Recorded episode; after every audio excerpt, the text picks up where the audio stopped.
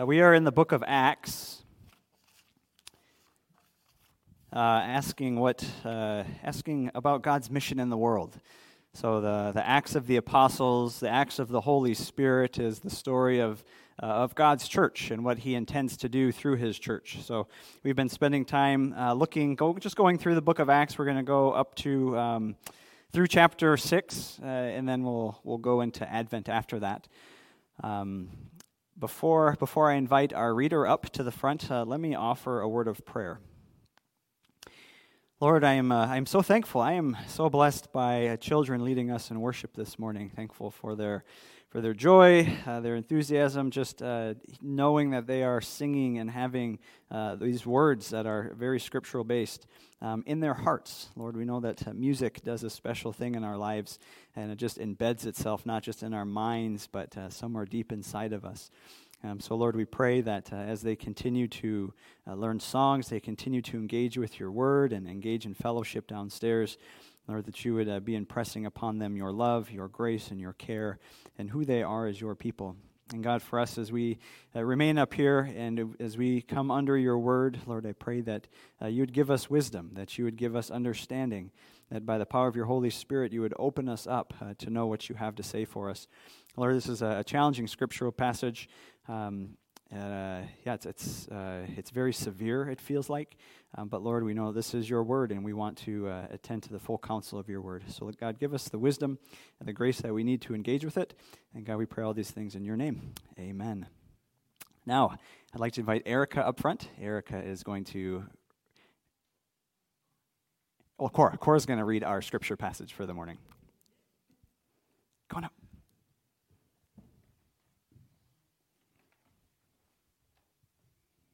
All the believers were one in heart and mind.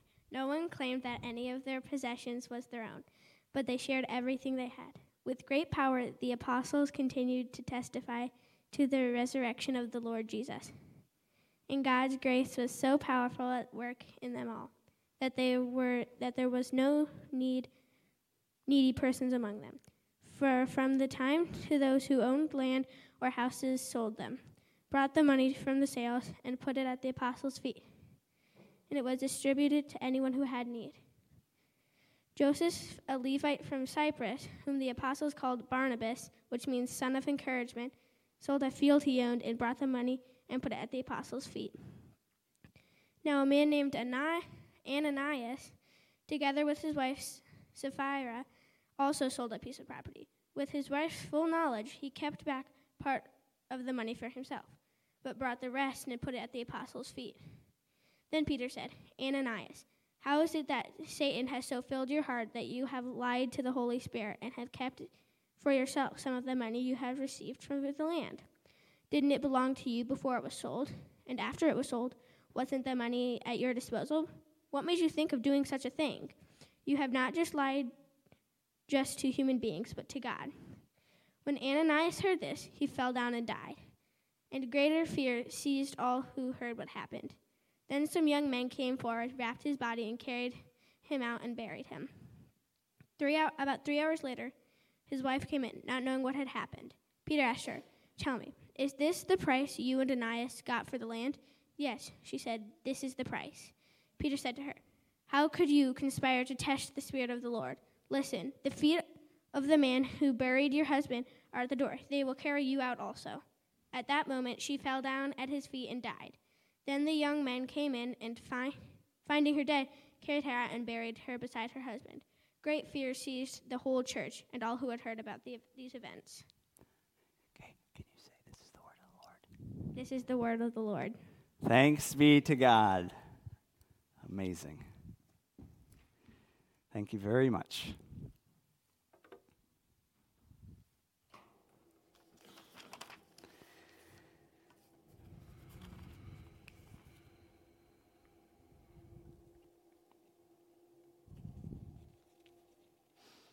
Well, I, um, I could think of no better way to compliment the children and the youth leading us in worship, add to the joy of the morning, than to preach on a story of two people in the early church who dropped dead because of their sin.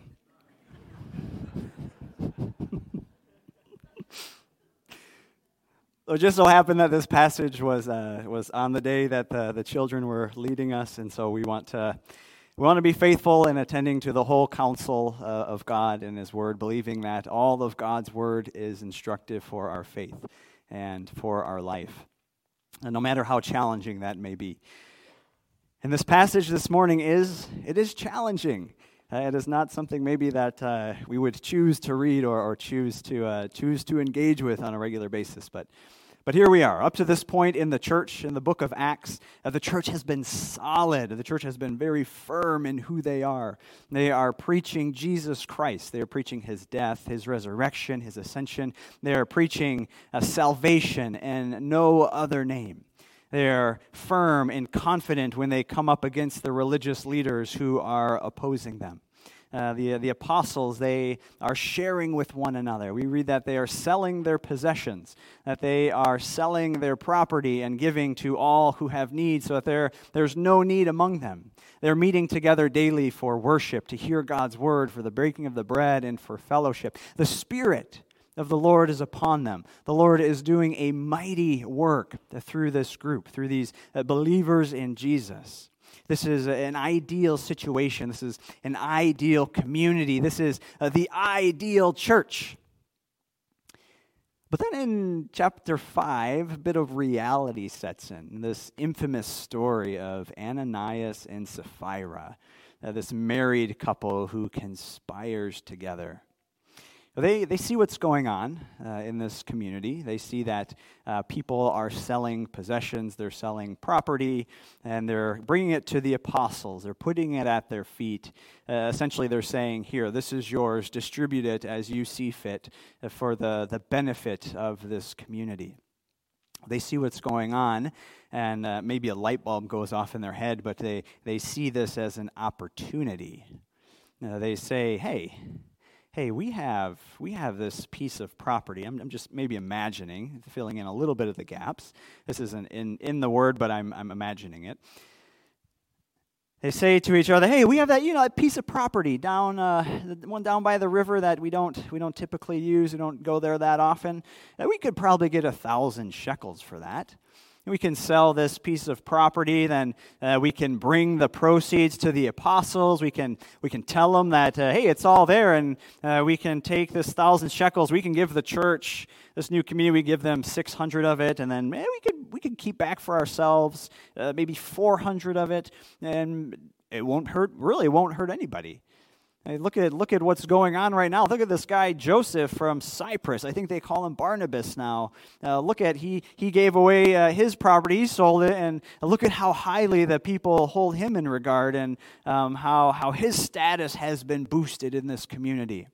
He says it's just a win win situation. If you look at it, the church gets their money, we get to hold back some money, and we get to, to be boosted up as status. The people are going to love us for this, for this act of generosity. They don't need to know about it, it won't hurt them. And so this is what they do.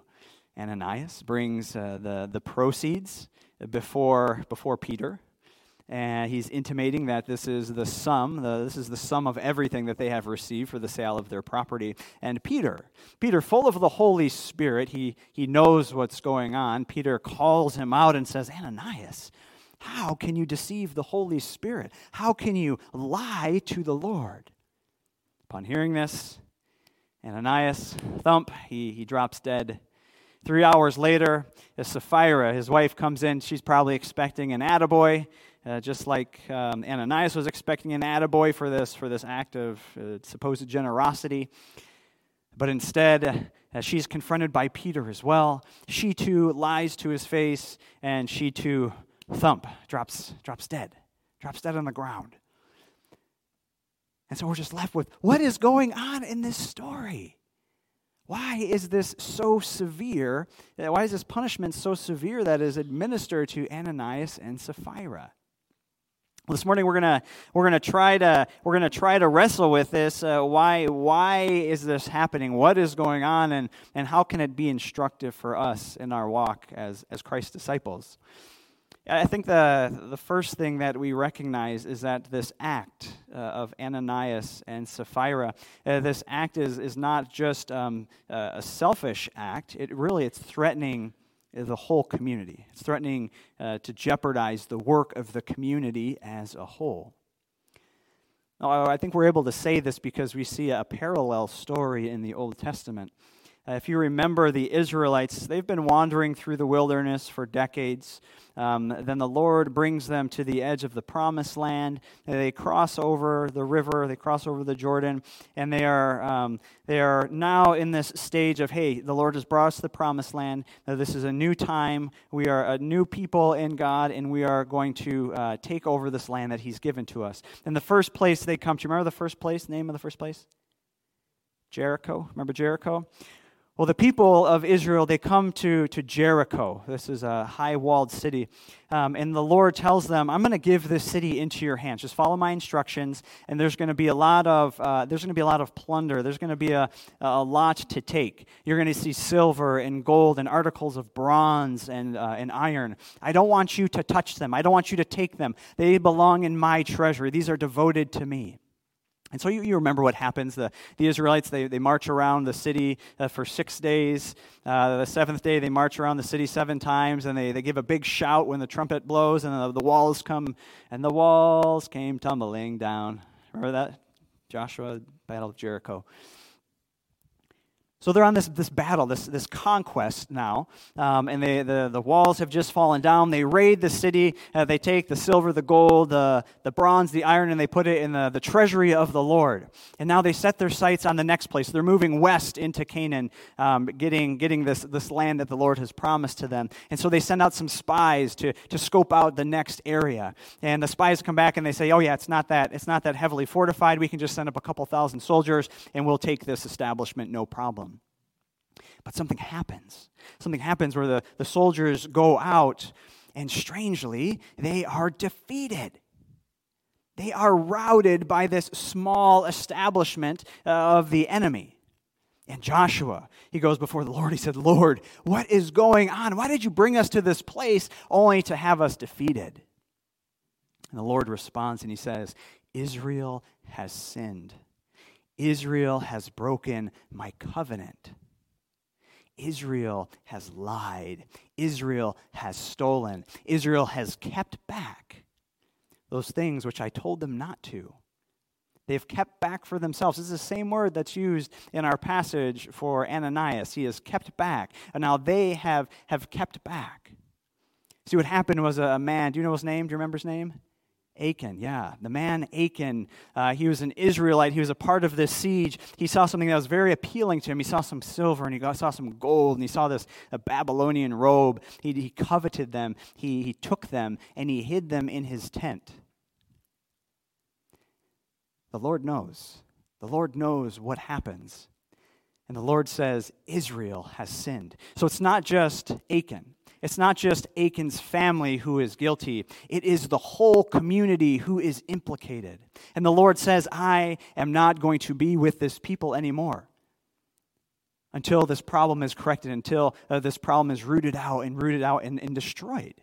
And so Achan, his family, his livestock, they are, they are destroyed. They are stoned. They're killed. What, how, does this, how, does this, how does this instruct us? Well, Ananias and Sapphira, they are representative of the whole church, as a church as a whole. And as these members go, so go the whole church. So, what the Lord is doing is He is protecting His people. He's protecting uh, the mission of the church. He's protecting the church itself uh, by, by acting so severely towards Ananias and Sapphira. And so, for us, it's good to it's good to think about for ourselves that when we sin when we engage in activity or thoughts or attitudes that are outside of the lord's will for us it is not just hurting us it is hurting the entire body. Because the lord sees us not as a collection of individuals that gathers here no, the Lord sees us as a body, not just a body, but as the body. The Lord sees us as the body of Christ, and when one of the members of the body goes astray, the whole body feels it, and the whole body suffers. And for this, in God's wisdom, in God's, uh, in God's provision, in God's grace, He sends the Holy Spirit. And part of the Holy Spirit's role is to convict to illuminate the sin that is present in our lives. And the way that God sometimes does this is through our brothers and sisters in Christ who are full of the Holy Spirit, who are able to speak truth into our lives and to say to us, hey, it looks like you're going astray a little bit here. And so, the question maybe that we have to ask ourselves as we look at this part uh, of the story is uh, where, where are we allowing ourselves to, to be accountable, to be held accountable? Are we coming before the Lord? Are we coming before the Lord and with the psalmist are we saying, Search me, Lord, and know me? Know what's in my heart. Illuminate for me where I am going wrong. Not just for myself, not just for me as an individual, but for the entire community of your people, Lord, for the sake of your church. And are we giving ourselves to God's people? Are we in relationships, deep enough relationships where we've given them permission to speak truth into our lives? Are we at a place where we can gather with a group of people or one or two people and say, hey, is there, do you notice anything that's going on in my life, anywhere that you think I'm, I'm going off the rails a little bit here? Are we in this place? Are we taking sin so seriously? Are we taking sin serious enough that we see this as a major threat to not just us as individuals, but to God's church and compromising the mission that God has before us?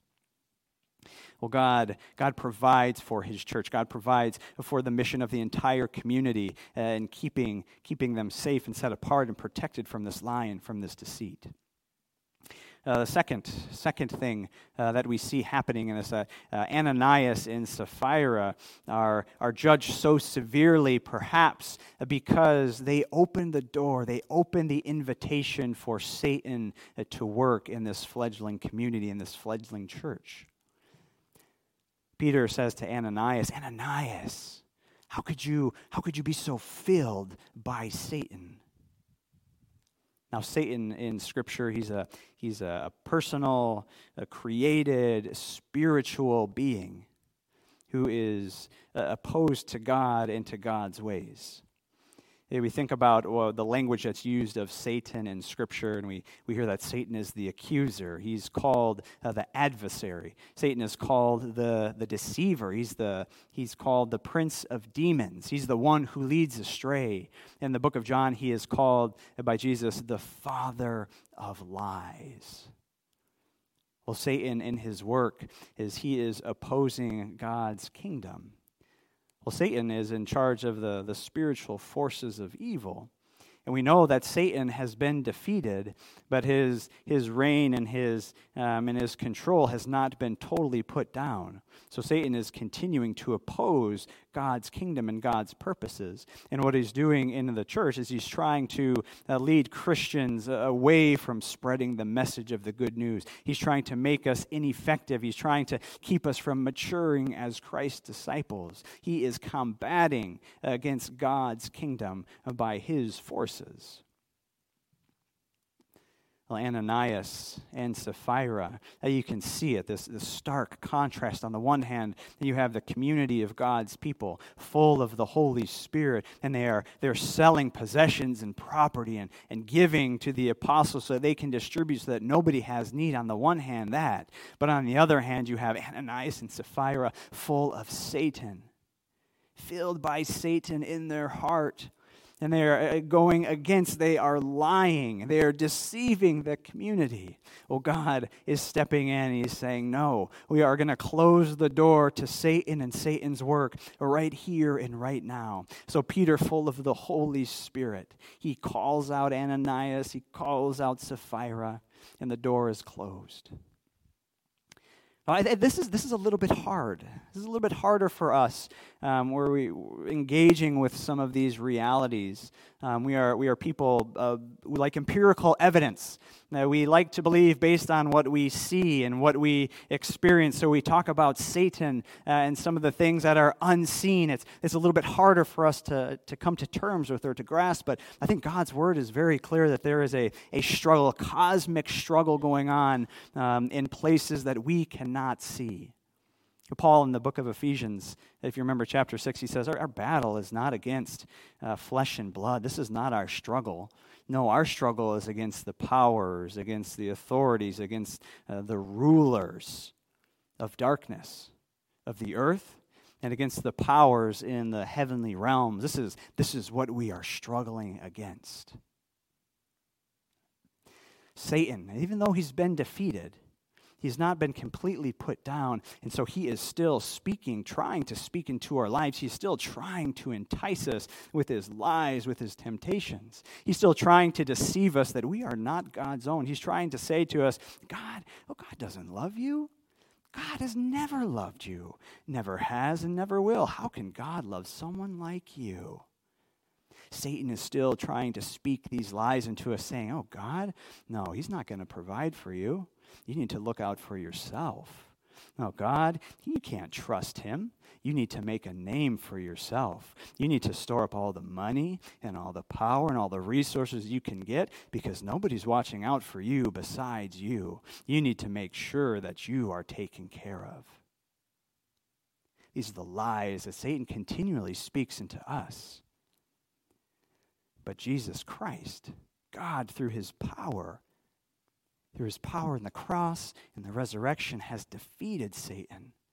And we know without a doubt that God does indeed love us, that God has claimed us as his own. Now, there is nothing that can take us out of his grasp that God does provide for us everything that we need so that we can be generous, so that we don't have to rely on ourselves, so that we can use our resources for the benefit of God's kingdom. Yes, Satan is still active. Satan is still trying to entice us away, but Jesus Christ is the victor. And so we live not, not into sin and temptation, giving Satan a foothold. We live in the victory that Jesus Christ has purchased for us.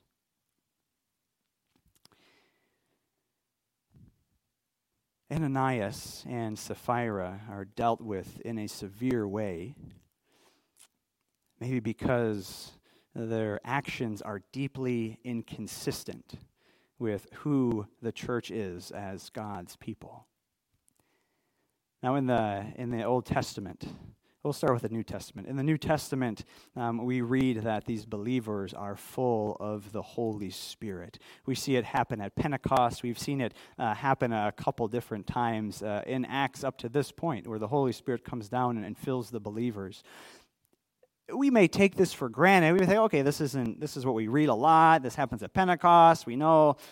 But back in the Old Testament, this was not the case. This is a big deal that this was happening in the Old Testament, God's, uh, God's uh, spirit or God's presence, he confined himself to, to where he confined himself to a temple.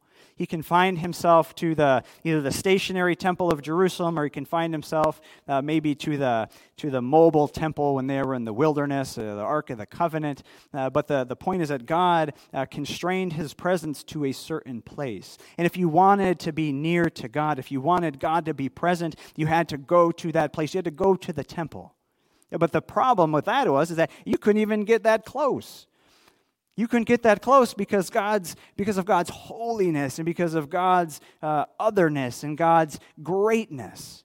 A sinful and impure people could not stand before God.